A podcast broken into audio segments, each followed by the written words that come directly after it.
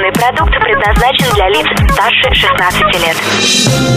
Новое вещание в ритме планеты. Хочу новости. Три, два, один.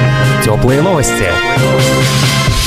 Всем привет! С вами Екатерина Бирюк. Сегодня в выпуске теплых новостей. Запрет на изделия из пластмассы в Евросоюзе. Поощрение школьников за отличную учебу. Отправка аудиозаписей на Марс. И названо количество незакрытых вакансий в России.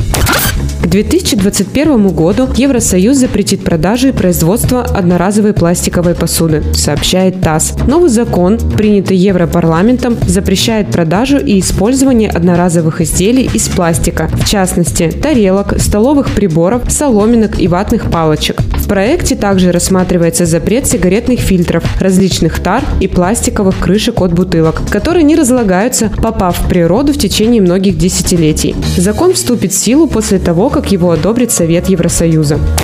Совет по развитию цифровой экономики предложил поощрять школы за отличников по информатике. Об этом сообщает ТАСС. Участники собрания планируют разработать грантовую поддержку школам, чьи выпускники показывают высокий уровень сдачи государственной итоговой аттестации по математике и информатике, а также за высокие результаты в конкурсах и олимпиадах в области изучения цифровых технологий. Кроме того, Совет предлагает разработать меры по привлечению работников IT-индустрии для преподавания в школе. Напомним, нацпроект «Цифровая экономика» рассчитан на 2019-2024 годы.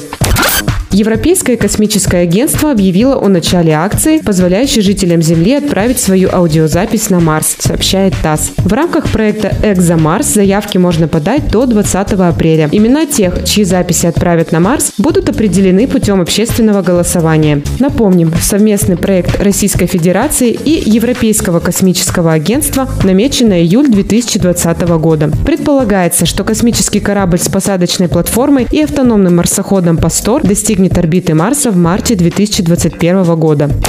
В России численность требуемых работников в начале 2019 года составила почти миллион человек. Об этом говорится в исследовании международной аудиторско-консалтинговой сети «Финэкспертиза». Наибольшее количество специалистов на вакантные места требуется в Москве, приблизительно 150 тысяч человек. На втором и третьем местах Московская область и Санкт-Петербург – 66 и 61 тысячи открытых вакансий соответственно. Меньше всего в рабочей силе нуждаются в Ингушетии, где открыто всего 200 вакансий. Отметим, что что за год потребность в сотрудниках у российских предприятий выросла на 81 тысячу человек по сравнению с 2017 годом.